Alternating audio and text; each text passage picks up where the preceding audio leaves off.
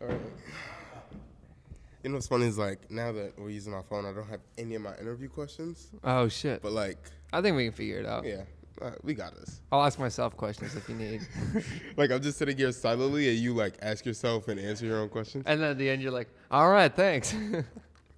Yeah, wonder having you. Like I feel like we had a lot of chemistry here Yeah. today, actually. But um, start off with your name, where you're from. yeah, I'm uh, Denton True. Um, I hate that I said Denton. I, I used to hate when people said that. I'm from Oklahoma, um, and now I'm now I'm in New York. Thankfully, uh, yeah, I hate saying I'm from Oklahoma too. I feel like it automatically writes me off as like that guy from Oklahoma. Um, it's kind of like the you know who Kenny Beats is. Yeah, yeah, He yeah. ta- like he talks about all the time. Like he's from Connecticut, but he say, "Oh yeah, I grew up in Connecticut and New York." It's like, but everybody's like, "What do you mean and New York?" It's one or Yeah, New. York, yeah. It's like it's like he's like, "I'm not. Uh, I can't be a producer from Connecticut. I can't be my personality." yeah. it's kind of funny. Um, so you know, you go to you go to Pratt. Yeah, I go to Pratt with uh, my boy Nadir Hepburn. Yeah. Introduced us. Who, who's probably gonna be um on at some point or another? Hell yeah, I want to hear that episode. Yeah, like I feel like me and him. I, I'm not gonna get. I'm not gonna hype it up too much because then if I actually do it and it sucks, I'm a Yeah, yeah, yeah. All your like- all your viewers would be pissed. yeah. All five of them will be like, "Yo, I was I was anticipating." I was really waiting for that Nadir interview. But yeah, um, it's like really interesting because like naturally you want to do your friends and stuff. Yeah, 'cause, like yeah. you have the most chemistry with them, and like you always like whenever you talk to your friends, you're like, "Wow, this is so cool! Like we should start a podcast." Like, yeah, yeah. But then like, the thing about it is that it's always um, it's never as good as you think it is. It's always like too personal, and so like Yeah. it's like there's just like a constant inside joke that no yeah. one else is in. and on. like, and then like once you're if I, you're editing it, you're like, all right, I don't really want. I don't think anybody wants to hear us talking about his mom. for, Yeah. like, two for like two minutes, and then like his school life, like this incident in school, and for for like ten minutes. So, like, Yeah. I'll cut that out, and then it just becomes like this weird. Like shit show me just cutting all the stuff out. So it's just all the transitional moments in Yeah. the podcast. Like, oh yeah. And then it cuts and it's like, I feel the same. Stuff like that. Yeah. And like like eventually like I had a whole other like kind of maybe like season where I was like really figuring my stuff out with it. Mm. And like I eventually I put them all out there. Um, and then like I eventually went back and took them down just because I wasn't as proud as them. Yeah. prou- as proud of them as I would like to have been. So like eventually I got a little a little tired. Whatever. Like all, all of this like talking Yeah. about the podcast on the podcast. it's terrible. We're not- done with yeah. it. We're done with it. Okay. um, your name, Denton True. Where you're from, Oklahoma, right? What have, what have you been doing? You're a filmmaker. Mm-hmm. Yeah, I have you been up just uh, I just finished. Well, not finished, but I, I finished shooting my first feature in uh, at the end of April. Started shooting at the beginning of May, um, like or of uh, March, March first. So yeah, we uh, we were just filming like nights and weekends whenever we could find time around people's schedules. And I'm currently in post, uh, working on ADRing everything right now, like almost every scene. Really? Yeah, the because I like we were always rushing so much because I wanted to get it done by the end of the semester, and it was just like I, I couldn't have like I couldn't get enough people on set to uh, Do sound. to to do sound, so I just like got a boom on the uh, or like got a shotgun on the camera, and it was it was it was all fucked. It was And for those who don't know, ADR is when you go into post and, and and have the Have- actors yeah, re-say the- all the lines every and single line. it's like difficult to sound sync it and everything. It's it's, it's difficult. It's, a, it's gonna be a good time doing the sound mix on that. But uh, yeah, no, it's I got a rough cut together. It's an hour and fourteen minutes. I'm gonna about right. Yeah. yeah yeah I'm gonna uh, film some shit of this homeless dude singing because I think I want to use his voice as the narration. So Really? yeah, I just ran into him the other day and he was singing this gospel song on the train and he was like tapping this cup on his lap and making this like really crazy beat with the cup. And I was like, yo, like, I got work for you. Like, I'll give you money if you record some lines for me. He goes, okay, I'm always at Nassau, so just pick me up here. That's once that comes out, that'll be a pretty good story. Like I- you interview yeah, him, and yeah. he's like a famous like voice actor. yeah, yeah, And now you're he, like, he gets big off of that. yeah. Um, but talk about talk about your feature. What is it about? Uh, okay, it's called A Drunk Scorpion Will Sting Itself to Death.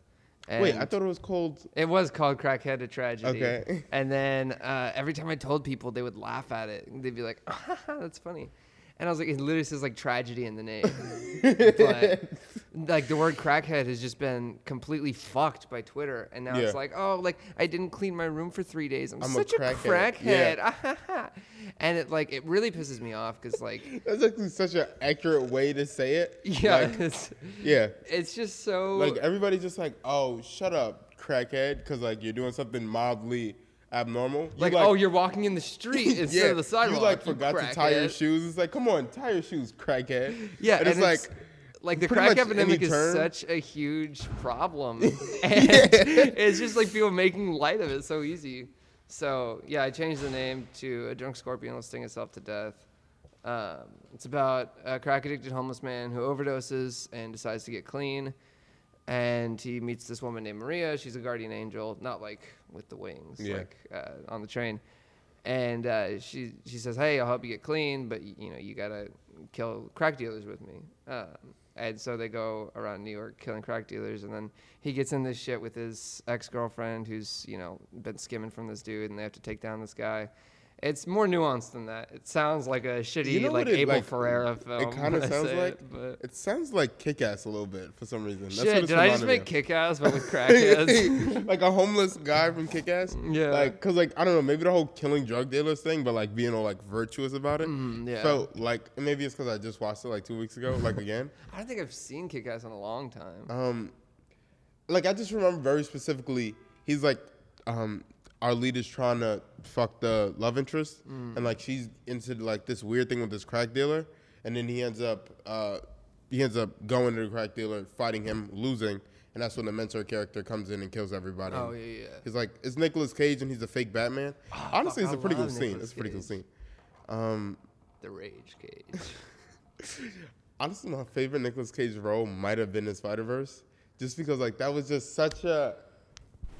Nobody else would have played it. Yeah, yeah. Oh, like, oh no, no, no. He like- he did it so straight and so good, and he's oh, I'm Spider. What is this Rubik's cube?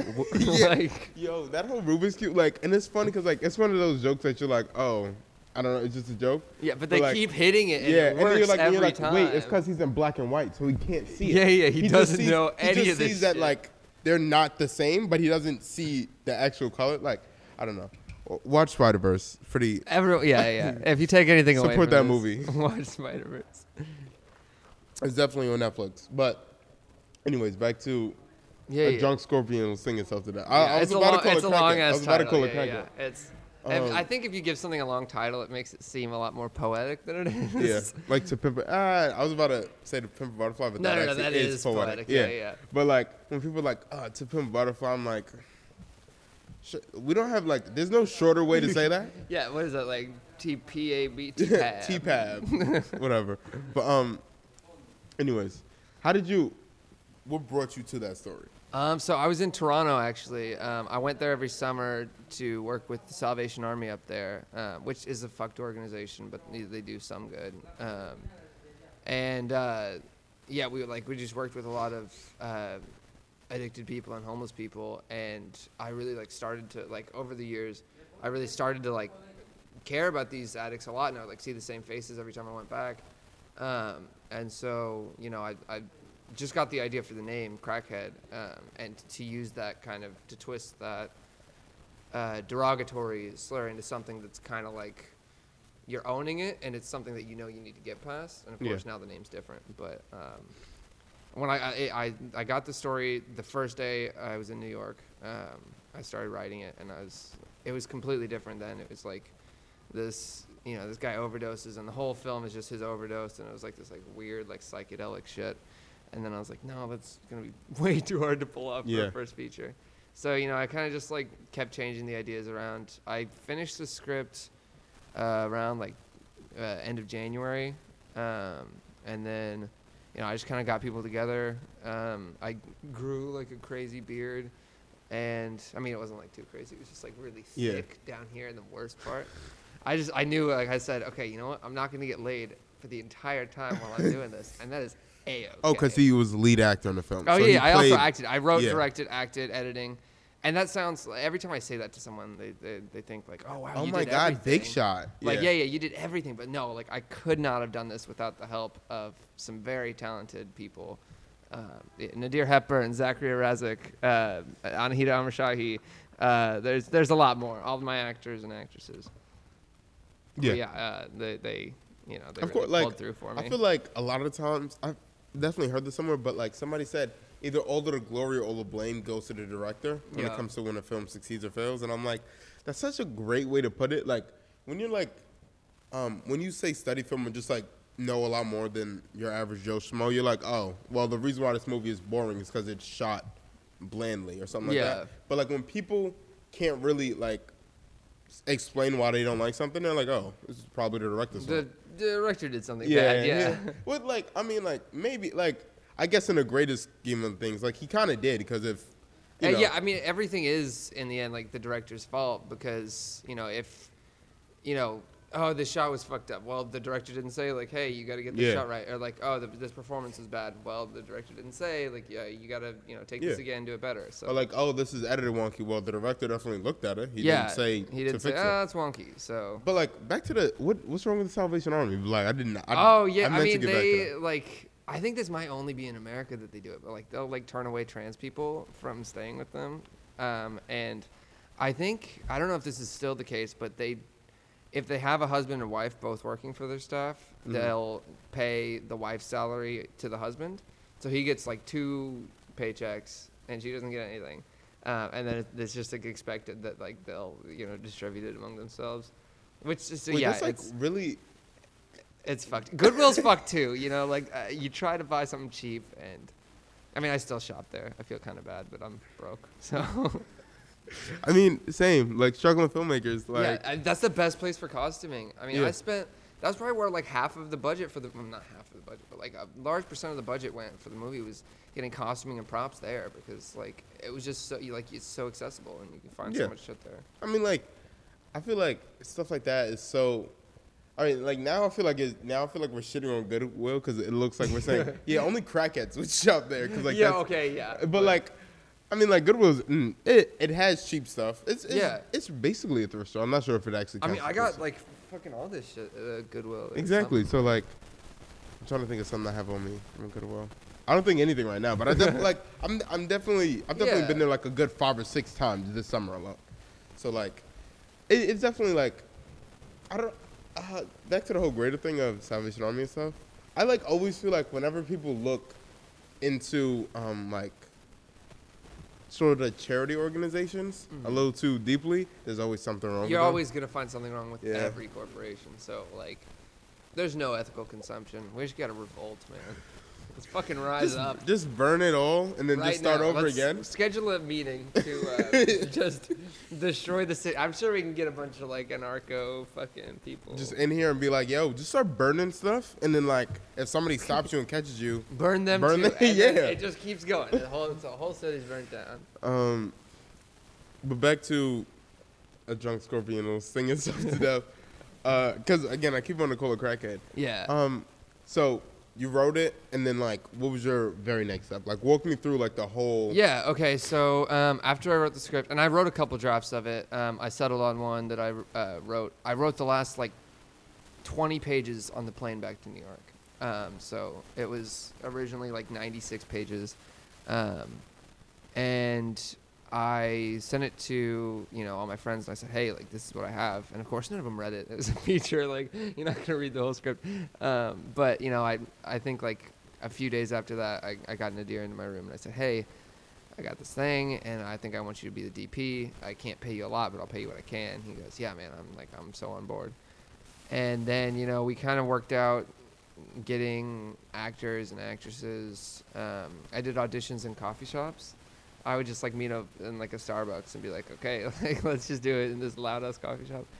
Um, which I think is a good environment because it throws them off. Like Yeah. they're not expecting it, so like they're, you know, you can tell if they're gonna be fine in high pressure situations and like. I mean, yeah, stress like, and then like it also kind of gives them the vibe of what you're working with. It's like, yeah, yeah, like hey, this is not like big budget production. Yeah, cause like everybody's like, "Wow, I'm I'm in a movie," and they assume like, "Oh, like Marvel, like yeah, like it's gonna be a budget." blockbuster. Yeah, and I'm shit like, I'm like, yo, I was, I don't even know how I'm finna release this. yeah, yet. like I spent nine hundred and fifty dollars on this, and that was it. I mean, that's pretty good. Yeah, that's a very like well, that's pretty good. like that's like I don't honestly what's a little expected of your first feature, Mm-hmm. and like it's pretty good for a college kid. especially because like I have the equipment through Pratt for free. Yeah. Which it was just such a godsend because I wouldn't have been able to do it um, without that. It was just, it was yeah, such a good resource um, because I would have spent you know like thousands more on it without that. Yeah, If like I was using the same equipment. if you're like once you're using wait, what camera did you use? The Panasonic EVA one, which is just like a phenomenal camera. It Yeah. looks so great. Like I'll, because I'm editing with proxies, so I'll like forget what it actually looks like, and then I'll like export a cut of it, and I'll look at it, be like, holy shit, that looks so nice. I feel the that same like because shit. right now I'm working on a um. Recently, a former teacher of mine emailed a bunch of us about being extras on this set for this feature he was working on. Mm. I email him back. I email him back, and I'm like, "Yo, I don't want to be a uh, uh, extra. I want to be like your production assistant. Production assistant is Okay. basically like intern for the set. Yeah. So um, I go. I ended up. It was a 22 day shoot. I was there for like 12, I think. Okay. Like I ended up just coming for like the back half of the production. Mm. Um, honestly, probably like one of my the best decisions I made all summer. Like, Hell yeah. like, um, like just really small crew, like really intimate crew and cast That's setup. the best. But like, it's just like you like the people you meet and the connections you build with them. are like, yeah, it, it was one of those things that like. I don't, we felt like a band. Like you ever like see it like you ever yeah, like yeah. hear a band talk about being on tour and they're like yeah like you get so close. It's like, it feels like that That's what it is. like yeah. a small budget production. We're all like, we're all like sitting in like Central Park. Like my director has a boom. Like the camera team is two people, and then it's me, and that's like the whole crew for today. yeah. And then like, I I don't even remember where I was going with this, but anyways, I ended up assistant editing on it, and then Okay. like, uh, like just packaging footage and stuff to send out to the lead editor, Mm. and like, um, like it's when you're like ass- when you're assistant, like you learn a lot more things than like say if he had like hired me to do it. Cause a, Yeah. I'm not like I like I feel like I have certain abilities, but there's just so many gaps in my a knowledge and stuff. yeah. Yeah, and like this is an older dude, a really experienced filmmaker. Like this is just the first one of his first solo outings. Like yo, I'm writing this, I'm directing this, Mhm. like. But yeah, so we're working with the Reds, and um, I've been like proxying and all of that, and like one of the things that you learn about filmmaking like really fast and like everybody's always gonna say this but the more you think you know something the less you know like or like the more you learn about it you find out the less you know in It's the grand scheme of things. yeah. like i could like the amount of times i was like oh i got this editing shit down pat. Like you, And then like some problem comes up, like Premiere like just says like, oh hey, this is fucked, and you're like, okay, I don't know what the I fuck this when means. When he first when he first hired me, he was like, "Yeah, like you know how to transcode and stuff. Transcode is making proxies, um, and like what proxies are like they're basically like when you're editing really big footage from like really cool cameras, they're just shitty and difficult to use. yeah, it, So, your like- computer's not gonna load like half the frame. Yeah, so like you have to make a proxy, which is a compressed version of that footage. So, you know, yeah. um, like and like he's like he's like, oh, you know, do you know how to do this? Do you know how to do that? And I'm like, nah, but I'm like the amount of times I told somebody no, I don't, but I'm a fast learner, and like they're like, all right, like yeah, that's you. why I, I'm just like, yeah, yeah, I can do that. I can do that. Like I, uh, I've never like actually just like DP'd on someone's set before, like just done that. Yeah. Um, but like last night I get a call while I was at the Salvation Army actually, um, and it's one of my buddies is like, hey, this guy uh, needs a DP for his uh, shoot in Manhattan, and I can't do it. Can you do it? And I was like, when is it? He goes, it's right now. You have to get there right now, and it's till midnight. And I was like, What yeah, fuck was it, I'm down. What time was it? It was like six. Um, he said he needs you there before six thirty. I said, I can get there, and I like hopped on the train and got up there, and we were like shooting on an iPhone, so it was like really small set, but it was it was a weird shoot, but um, yeah, it was it was a good time. That's like so like low budget filmmaking. It's It just like it builds character. it really so much. does. Cause like um, like when you like hear about like say like musicians or like comedians and stuff like that talk about their craft, and like cause you know there's always a point when like, uh, like when like an entertainer just blows up out of nowhere. Yeah. And like you're like you always think oh they don't really have the credentials yet, but like there's certain people like you know like say a Kevin Hart or something like that, who had just been at it for years and then suddenly they get that big break. Mm-hmm. But like and like which is weird because like one of the things about filmmaking that makes it feel so like I don't know if I'm really gonna make it is that we're still in our like You're preliminary years, that, yeah, yeah. before your whole big break thing. So like, um, it's just such a it's such a weird thing because I, you're like kind of vulnerable. Like you're like you know what I mean? Like you're You have to be willing to do like anything Yeah. at all, and just to make it work, and it, and it might not work it, yeah, it probably won't like half the time. like for most people, it doesn't like this is not a career job. yeah. So And, and we're all trying to make a career out of it. We're all like, Yeah. oh yeah, you know, I, but I'm gonna make it. Like, Yeah. and like, everybody everybody swears up and down that they're gonna be something. no, no, great. no, no. But like all these other guys, they're not as serious about it as yeah, I am. like, like I don't. I have ideas. Yeah. It's like everybody has idea, like ideas. Can you execute on those ideas? yeah, like the bum on the street is like he, he's got an idea. yeah, Like, like the bum on the street swears he could be running Google because he like just has so good ideas. You know what I mean? I got a friend. Uh, he's uh, he got out of prison like three weeks ago, um, and I, I met him like right after that. Uh, he was just like on the street selling paintings, um, and we like talk on the phone all the time. Um, he was a career bank robber, real sweet guy, um, but he uh, uh, he like really wants to get into the robot industry, and so like he thinks that like that's the future, and so he's like, first I'm gonna get into the entertainment industry with my screenplay, and like that's why he wants to be friends with me. He wants me to like direct his screenplay so that he can get into the entertainment industry, so that he can write another script about this robot that he has an idea for, so that he can then make that robot real. And then And like then- everybody wants to buy it because his movie is so big and Yeah, famous. yeah, yeah, yeah. Which I mean, I think that's like kind of tight. Like it's really like just an endearing way of like he's like, okay, Yeah. this is my chain of success in the world, and he's like 60, but like he's like, no, like I'm gonna be successful, and I think that's the kind of drive that I think everyone should have. That's actually like, I don't know. That is that is some movie character shit. Yeah, like I want to, I, I do want to make a movie about him, but it's probably not the one that he wants me to make about Yeah. him. Um, all right, now I feel, we can't we keep brainstorming. Yeah, yeah, sorry, all the way back, right? Yes, back to Getting a deer. Okay, I the got an idea. Um, I got the actors and actresses, um, and our first shoot was the subway scene, which was just a terrible idea because I was not like super experienced. Like I had done like shorts, but never like something long form, and I didn't really get like enough coverage for that scene and for most of the scenes really. Um, the whole thing was just like a big learning experience, and like by the end of it, I was like, okay, so like this is what I actually need to be doing. By the Um, end of the day. no, no, by the end of the, the production, which fucked me over in editing, but that's fine. Um, but yeah, we were we got there at like 11:30. It was a Saturday night, so of course it was still packed. We were trying to film on the G, so we just rehearsed in this station like a bunch of times, and we finally got on at like 1 a.m. when it was empty enough. And it was a scene where I get like the shit kicked out of me for smoking on the train, and like all these like just like people walking by like just on the train. They were helping the other guy and not the guy getting the shit kicked out of him. Yeah. And Well, was- were you actually getting the shit kicked yeah, out of yeah, no. I told him like, hey, actually do it. Like, don't, like, don't pull, like, don't hold back. And he just rocked my shit every time. and it looks so good because you can tell that he's really fucking just like stomping on me. Um, and yeah, like, there's this guy that came over and he was like, hey, hey, he goes up to the the guy who's kicking. me. He's like, hey, man, do you need help? I was like, okay, first of all, cut. Second of all, what the fuck, dude? Like, uh, but yeah, so we we shot. Yeah, it was just like nights and weekends, and at the same time, I was editing this music video that had so many VFX, so I was you know not sleeping at all, um, and it was you know production was a blast. There were like, of course like terrible days, Yeah. but there were a lot of really great ones. Um, I'm so thankful for the people who helped me out for literally nothing, just so that I'll help them out in the future. The- like, yeah, no. The thing about it is, um, first off, that's kind of funny because that was like a little bit my mindset. When like I was like, when I asked you to be on this, I was kind of like, I kind of did him a favor, like. Yeah hopefully, you did me a I was like, huge I was favor like, hopefully, hopefully this comes a little full circle, and like a few months have passed. I was, I was hoping that the movie was done because I would be like, this would be like perfect. Like I'm like, little bit of, uh, you giving me a little bit of clout, I'm giving you a little bit of Yeah, clout, yeah, like yeah. us giving each other a little legitimacy.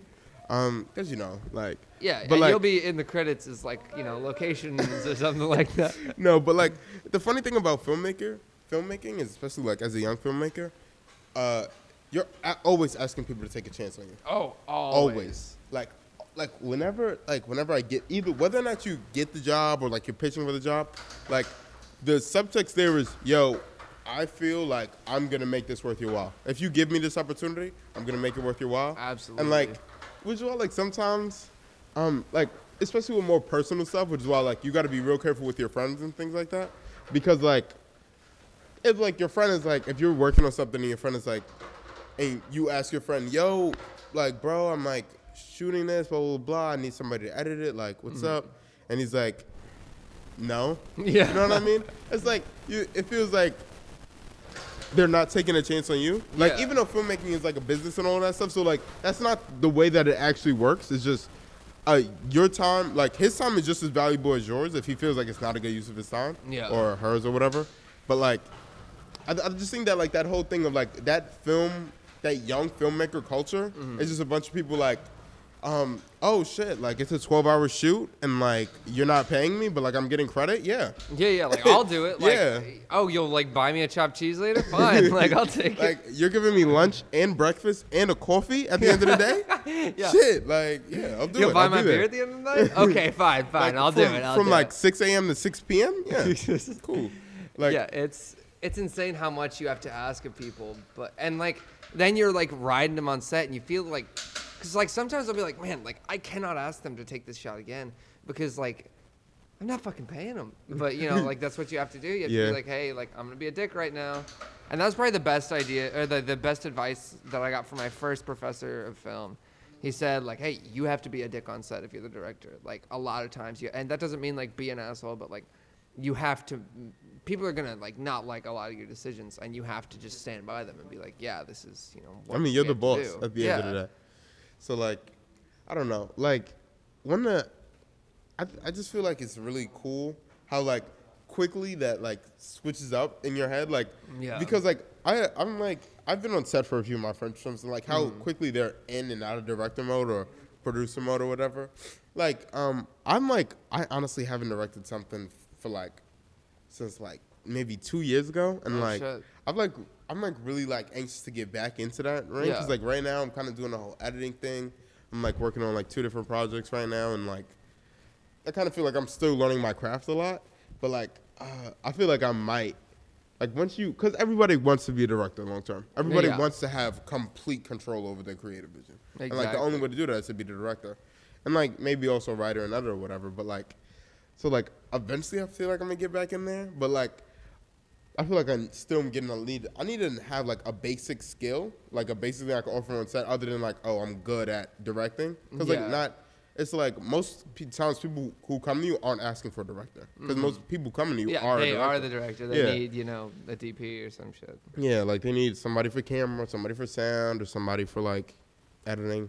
So yeah, it's it's just so insanely collaborative yeah, it's like um like movies are like one of the unique things where um it's like this kind of goes back to the whole everybody blames the director or gives him credit. Yeah. Because uh, whenever you like watch like say a Tarantino movie or like a Spielberg movie, they feel like movies from those directors. Yeah. But like, like there's like literally a hundred other people who worked in that movie. Yeah like- who don't have that same style but are just listening to you know whatever yeah. the Or like, or like maybe their style blends so well, which is why like people like Tarantino will work with the same editors over and over and over again, same Mm-hmm. DP, because like it's like they make the same vision together. Yeah. But like again, all credit goes to the director. Yeah, uh, that's how I like. Uh, you know, uh, fuck, what's that guy's name? The one who did the DP for um, Last Black Man in San Francisco and uh, Euphoria. He has a really distinct style about him, and I think that's really great for a DP to have because usually you see that in the director, and of course he's you know working with the director, but you can like. Like if you're familiar with his work, you can tell when he's shot something, and he's done a bunch of shorts too. I think it's uh, Adam Newport Berra is his name. Uh, don't quote me on that. But uh, yeah, he just has such a distinct style, and it's really great to see that from someone who's not the writer or director. Yeah. Um, which is why like this isn't at all the case, but like Edgar Wright kind of has a similar thing. Yeah. Where like, uh, where like his editing style is like super. When you're watching an Edgar Wright movie, It's and like like, yeah, it's it's such it's in it's in that movie's DNA that it's an Mm. Edgar Wright movie, and like, which is why it's so great a lot of time because it comes forward and like. It's definitely like the dialogue and like how quirky just some of his stories are and like Yeah. how like weird they are. But like one of the good things about movies like Scott Pilgrim, which is like uh like a classic film. Like Oh, if so you want to be a filmmaker, you have to watch that movie. It's one of those. Um, Absolutely. but like is how just distinct everything is. And like, um, just so like stylized and Yeah. just it hits the mark every single time. like some like some of the scene transitions in that movie, and it's like, it's like really simple stuff. To like, two characters are like talking in say a coffee shop, and then like, shot of the director. I mean, shot of the, one of the actors looking, and then. Um. Yeah, the whip pans are so good. No, like or like reverse shot to like somebody else, and then reverse shot. We're in a new place now. Yeah. and like because like subconsciously film language is so ingrained in you that like when it, movies are cutting from one from one shot to another that are all in the same time, That- yeah, that it all he like takes advantage of it and like does little tweaks and stuff that like, like and it really works for the whole like comic book style the whole Yeah. thing because it's just like you went to a new panel. which like, is which is why I feel like um, Scott Pilgrim is definitely his best film Mm-hmm. because I feel like like that style doesn't really like work for like I I don't like not to be like ah like I, all of his other movies are shit but like I feel like his style is so unique for Scott Pilgrim that like I don't know like I feel like it's just his style works so well Yeah, for, for that specific version of comics. movie, yeah. yeah. Because like stuff like Baby uh Baby Driver is actually like fantastic I just watched it again the other day See, I've But, only like- seen it once, and I was so fucking stoned. I saw it in theaters, and I was Really? so high. And so No, I remember I, I didn't comprehend most also of it. first off did you know that that was his first movie to ever break like a hundred million dollars Really? like, like opening weekend or something like that Shit. It's like and it's like he's been a film an established filmmaker Mm-hmm. for a while, and like also if he did Ant Man, if he like stayed Oh, on Ant Man, he would have like yeah. yeah. but like that ended up not happening. But um, one of the one of the interesting things about it is that like it does feel like the, that movie specifically does feel like a like something that when regular audience who's like so used to the junk food of like um, not to say these movies, these types of movies are bad, but like the Fast and Furious and the Marvel and stuff, and they get like an action movie that's like a smart, well done, Yeah. like well acted, like kind of just like all around really good action movie. Um, and it's like, you know, coming of age story and all that. You you can argue what kind of genre it's in, but like. This, we're totally aside the point. Yeah, Edgar yeah. Wright. Edgar Wright is fantastic. We love Edgar Wright. Anyways, um, Uh. yeah. So after you know production, we wrapped uh, at the end of April, um, and then you know I told myself I was leaving May fifteenth to go back to Oklahoma, and I said, okay, I'm not going to touch the footage until I get back to Oklahoma. I'm going to give myself a break from this shit. And two days later, I started editing. Um, uh, so yeah, I've I've just been kind of in posts. I didn't get a chance to do as much over the summer as I wanted to because I was working at this car parts warehouse and uh, I had a side gig at a farm. I was just cleaning up horse shit. And Really? I had a very distinctly Oklahoman summer. like, um, and I also like worked as a mover, which I'm trying to still do here. Um, so it's, you know, I, I didn't get as much done as I wanted to, but now I'm back and I've gotten so much more done. I think being in New York like makes me more productive. I feel like a lot of people either have that exact thing or like it's the opposite as a problem. Yeah, because uh, there's also like so much to do here. Like I get distracted by like, oh, you know, Yeah. we're going to a show. You want to come? I'm like, fuck it, why Or not? like or like like just how easy it is to just walk into like a comedy club or like a movie in the park or something. For, like just, Yeah. it's just such a like New York like teenager experience sometimes. Like like the way summers are usually set up. yeah, So it's like it's so easy to like not really do anything. Like well, you're technically doing stuff, but like not any doing anything that's furthering yourself. yeah. Like, oh well, like I could have been working on that movie, but instead I watched Big in the park. yeah, but like and it's like the fourth time I've seen that movie. Like in general. I just like Big, man. the scene with the piano. Um, but like Sorry, that's not good. one of the cool content. things about like nah actually like like i love when people get really animated for it um like but one of the cool things about uh like say doing other like survival job type stuff Mm. is that like let's say you do make your break like this is your backstory kind of thing Yeah. like like say 10 years from now you're gonna be telling people like yeah i remember when i shot my first feature like that same summer i was doing blank And- blank and blank Yeah, and then I'm gonna be like, oh, but like that feature's shit because like I know I'm gonna look back on it and hate. It. I mean yeah and then you're like well i didn't have the budget and all that stuff like yeah, also like this is another thing that it kind of ties back to the you never know all that you think you know thing Mm-hmm. but like like you always whenever i look at my work from like a year from uh, like a year ago or like a year before that or like a year before that like i always feel like it's just such noticeable leaps and bounds in quality which is why Yeah. like, i could kind of see not being like oh my sh- stuff now is perfect But like know, like- considering like the heart garbage garbage fire that was like my my first like short compared to something that like I'm making now. Yeah, I mean, you It's just like- like, you can really see distinct progress, especially in young young filmmakers. Yeah, like, um, and like people's people want um, like to be like people want their first film to be the most perfect creative thing ever, and I'm like, and it's never. Gonna yeah, be, it's like- never gonna be like it's great to strive for that, but like it's mm-hmm. never gonna be. So like, just, Just- just make it a learning yeah. experience. I Like, feel like Jim Cummings every time I say, just make your movie. Don't wait for the world to take you. To, okay, I love like, Jim Cummings. That's something that everybody's always like, like, yo, like, do this for you, man. and it's like, I mean, yeah, like, A. I do want to do it for me, but like at the end of the day, I want it to also be good. Yeah, like, one of my one of the guys that worked on the movie, I showed him the rough cut, and I was like, "Yeah, I just want to get like a six out of ten from like an average rating. That's all I want." And he goes, "No, don't care about the average rating. Like, it's better if no one likes it, but you like it." And I said, "No, that's not. Like, that's really not what I want." I mean, like, I mean, like maybe like from a philosophical point of view, when you're like, like, if I was oh, making some like experimental art film, that'll be no, like, but like that's that's the kind of thing that you can do at the end of your career when you start making Yeah, movies yeah, for yourself. yeah. But at the beginning, you're not like, like, cause if I'm like just making shitty movies that only I like, then like no one's gonna be like, "Oh, let's give this then, guy more then money." eventually you're never gonna be able to continue making shitty movies. Yeah. you're at the like you're out of money, you're out of time. You don't have the same.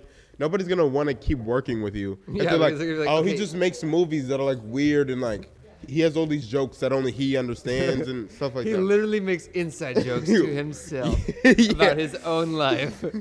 like, like in like your think he third. just watches these movies alone. no, but it's like in like your third movie, a character looks into the looks straight to camera, like, "Wow, remember that time when we were six at grandma's playground?" and then everybody's like, "What is he talking about?" And then like the scene continues, and you're like, "Nah, I just put that in there. Put that in there for me. That's like from the heart, man. It's like from the heart. That's real filmmaking." it's honest. It's vulnerable, bro. yeah, it's like it's like this is this is what I'm I'm an artist artist. I'm your favorite artist favorite artist. But like that whole like weird like mental gymnastic game people play to like to kind of make excuses for why their stuff is like not as good as they want it to be. Yeah. It's like always like fantastic like it's crazy to me because I'm just like just say you messed up. Yeah, so you'll do better next time. Oh, yeah, next- and I mean, the thing is, like, you're constantly learning so many more lessons. Because, like, I rushed this last one so fucking much. And so this next one, like, I'm to start filming this semester and hopefully, like, be done at the end of next semester. So I'll have, like, you know, s- like six months or, like, five months to work on it. And it's to be, like, there's no script. So um, I have, like, the plot pinned down and the characters are really, like, delved into. I mean, well, what are you trying to do? Well, what's the next movie? it's okay. The I don't have like a title for you. The working title is "The Tipping of a Jar," which um, I, I think I don't know. It just like sounds nice with it. But I play a sleazy con man who makes. Wait, you're gonna be leading lead again? Yeah, yeah, yeah. Okay. Um, I know it's uh, it's oh my inner narcissist. um, uh, I I play a sleazy con man who makes his living selling stolen shit on the streets, and he's the best salesman. Like that's his superpower. He can sell anything to anyone, and he just has this like charisma about him. Um, and his half brother comes into town. Um, he just went to college in L.A. and he's he's coming back to New York for this job, and he's staying with him. And they had this huge fight whenever he left, and they haven't talked since. And so like you know things are awkward and tense at first, and then you know it, it turns into them just like screaming at each other like every time they're in the same room, and they can't fucking stand each other. And he goes back out to the street to sell some shit, and he can't do it. And so you know like he 'Cause of that loses- inner turmoil. Yeah, he loses that edge, and so it's all about him trying to gain that back and his life going further into the shitter while his relationship with his brother slowly gets better. So, what's driving you to tell these stories? The first one, it was about my, you know, passion for addiction and showing that in a light that is like, hey, this is a terrible thing and it's really going to affect people terribly, but like they are humans and like that. Yeah. Um, and this one, it's, I don't know, it's like it, the main character is based a lot on my dad. Um, if my dad was just like less, if he had less morals, because he's Okay. he's just like really he can. I mean, he has that sales superpower. He can sell anything to anyone. He just never uses that power for evil. Like he, he just he never pays for parking. he uh, he always talks his way out of that. But um, that's like about it. Uh, and then you know my relationship with my brothers. Um, I think this one's a lot more personal than the last one because it's, you know, my Yeah. actual experiences. Like movies that are personal but not for you, kind of. yeah, thing. yeah, yeah. Like I think it, I think it'll be applicable to anyone who has. I, I think it's it's good to show like a positive relationship between two men that like they can be open about like loving each other and shit. Yeah. Um, and just like in a brotherly way. Like and like the thing about like like say like siblings based like narratives is like they always kind of get bogged down in like when they're like younger, Mm-hmm. which is like I mean it's cool to make a show about like two sisters who are like growing up. Yeah. But like the concept of like adults like who have already experienced life and then still learning, I think that's uh, that's pretty. Mm-hmm. yeah, nice. and like you're trying to figure out like how to be an adult and have this relationship, like this long-standing relationship, because you got to have that till you Yeah. die. Like you can't just get out of that and be like, I mean, you can. You can be like, all right, I never want to fucking talk to you again. or you could just kill him like before you die, just shoot him or something. Okay, okay, you're onto something. Like, Shit, the movie's different now. I'm changing it. He Like- kills his brother. He, if he's just tired of him, just like be like, "Yo, I don't want to deal with this. Like- Kill him." And now you're in. jail. Even if he doesn't die, you're in jail. So like, You're so, you never have to see him. yeah, he comes to visit you. You just say, Nah, I don't want to see that man. nah, Get him out of here. fuck him. He's not my brother anymore. I, I, I killed him. I, I shot him. But like, I don't know. That it's interesting. Um, But yeah, so that's uh, that's the next movie. Um, the whole it's it's all gonna be improvised. So like it's oh, like all the dialogue. yeah, all the dialogue, uh, which that's kind of hard for me because it's like dialogue is what I really love. Like that's like where I feel like I shine in my writing is in the dialogue. But I think I trust myself and the other actors that I'm using, and I, I really think that we can make something nice that like. I want to make something nice. No, I think we can.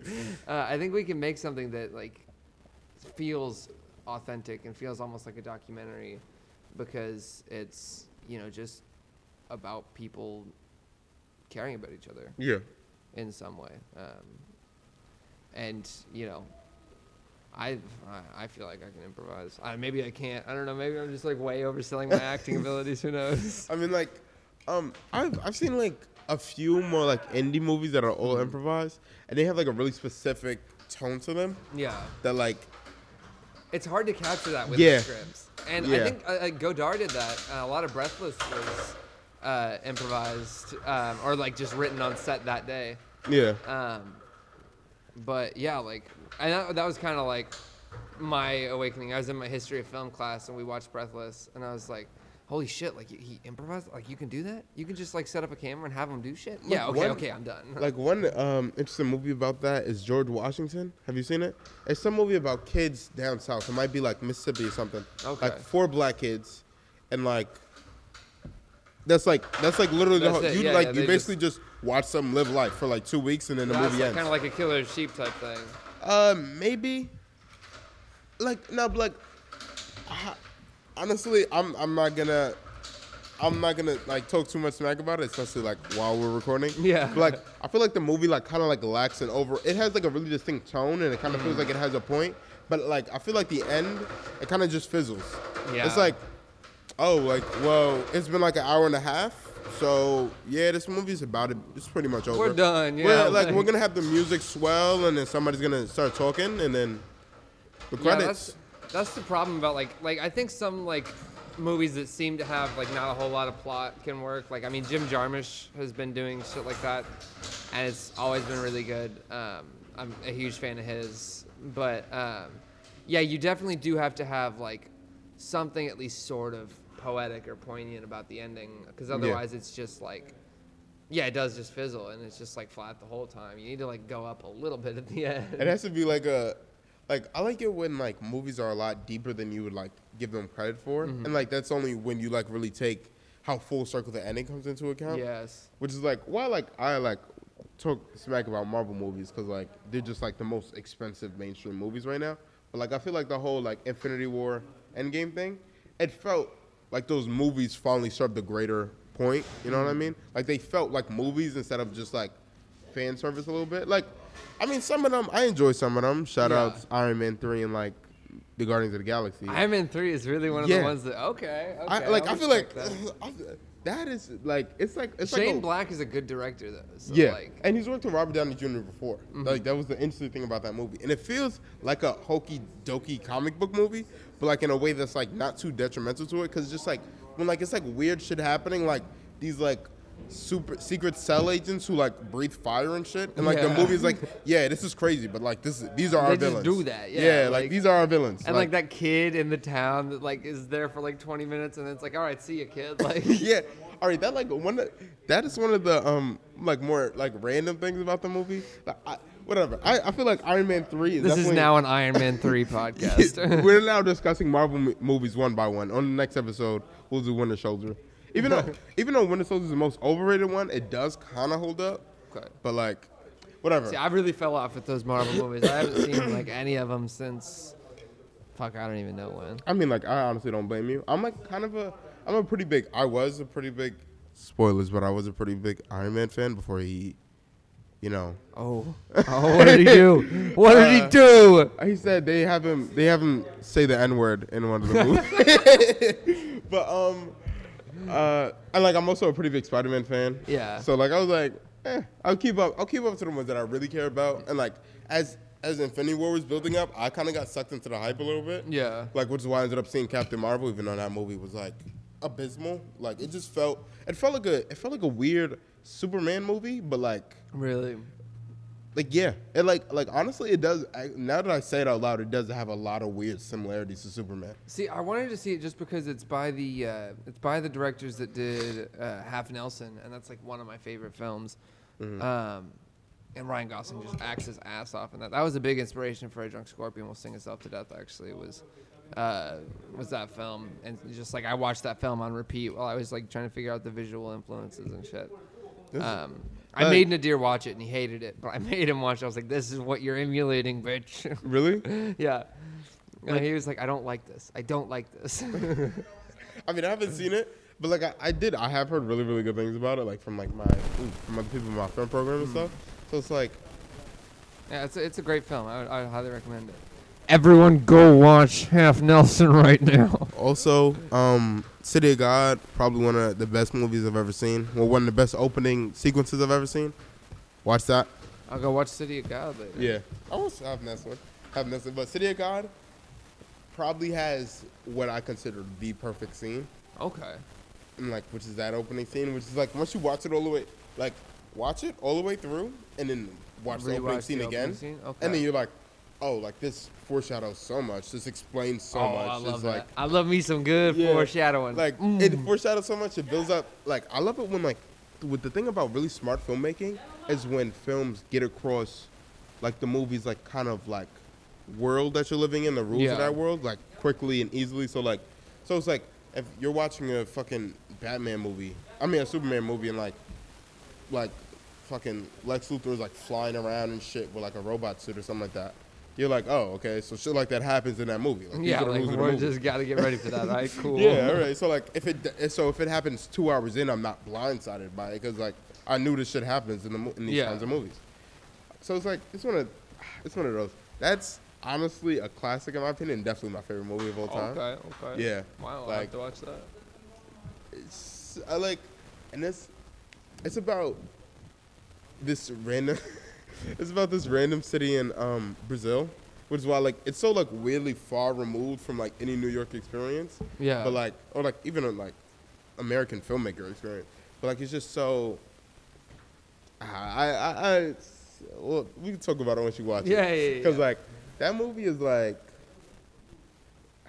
I'll watch it and I'll hit you up. yeah, like whatever. Any anyways. yes. Um, back to Um, the matter at hand. Yeah, like so. Anything else you want to? Hey, first off, anything you want to plug? Uh, watch a drunk scorpion will sting itself to death when it comes out. when should it come out? Uh, September to October is what I'm thinking. All right, so Uh, we're gonna say by. Halloween. So like, yeah, yeah, by Halloween is by a good. Halloween is like Scorpion movie. It's I mean, oh shit, yeah, it'll be a Halloween release. we start, That's we start marketing it like it's some like children's film and it's about crackheads and stuff killing yeah, people. yeah.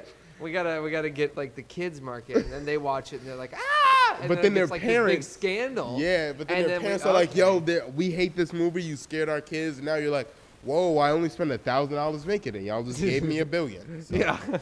Like, uh, yeah. So watch it. It'll probably be on Amazon Prime. I'm imagining. Um, wait, is that the kind of thing you just yeah, you can just upload that shit. No one knows that. And really? Yeah, you just it's like uploading to YouTube. You just need to have. I feel like I've learned actually like a good amount of stuff from. Yeah, all you have to do is just like upload it and it's there because and it's like free.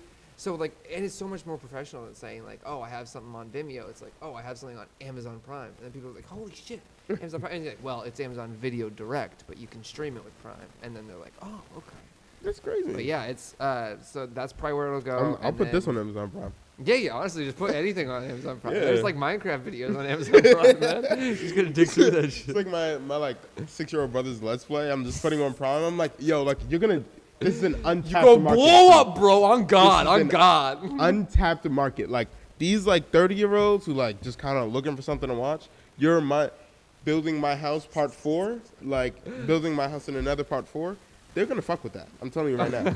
like those those middle aged white men love They watching love kids play Minecraft. shit.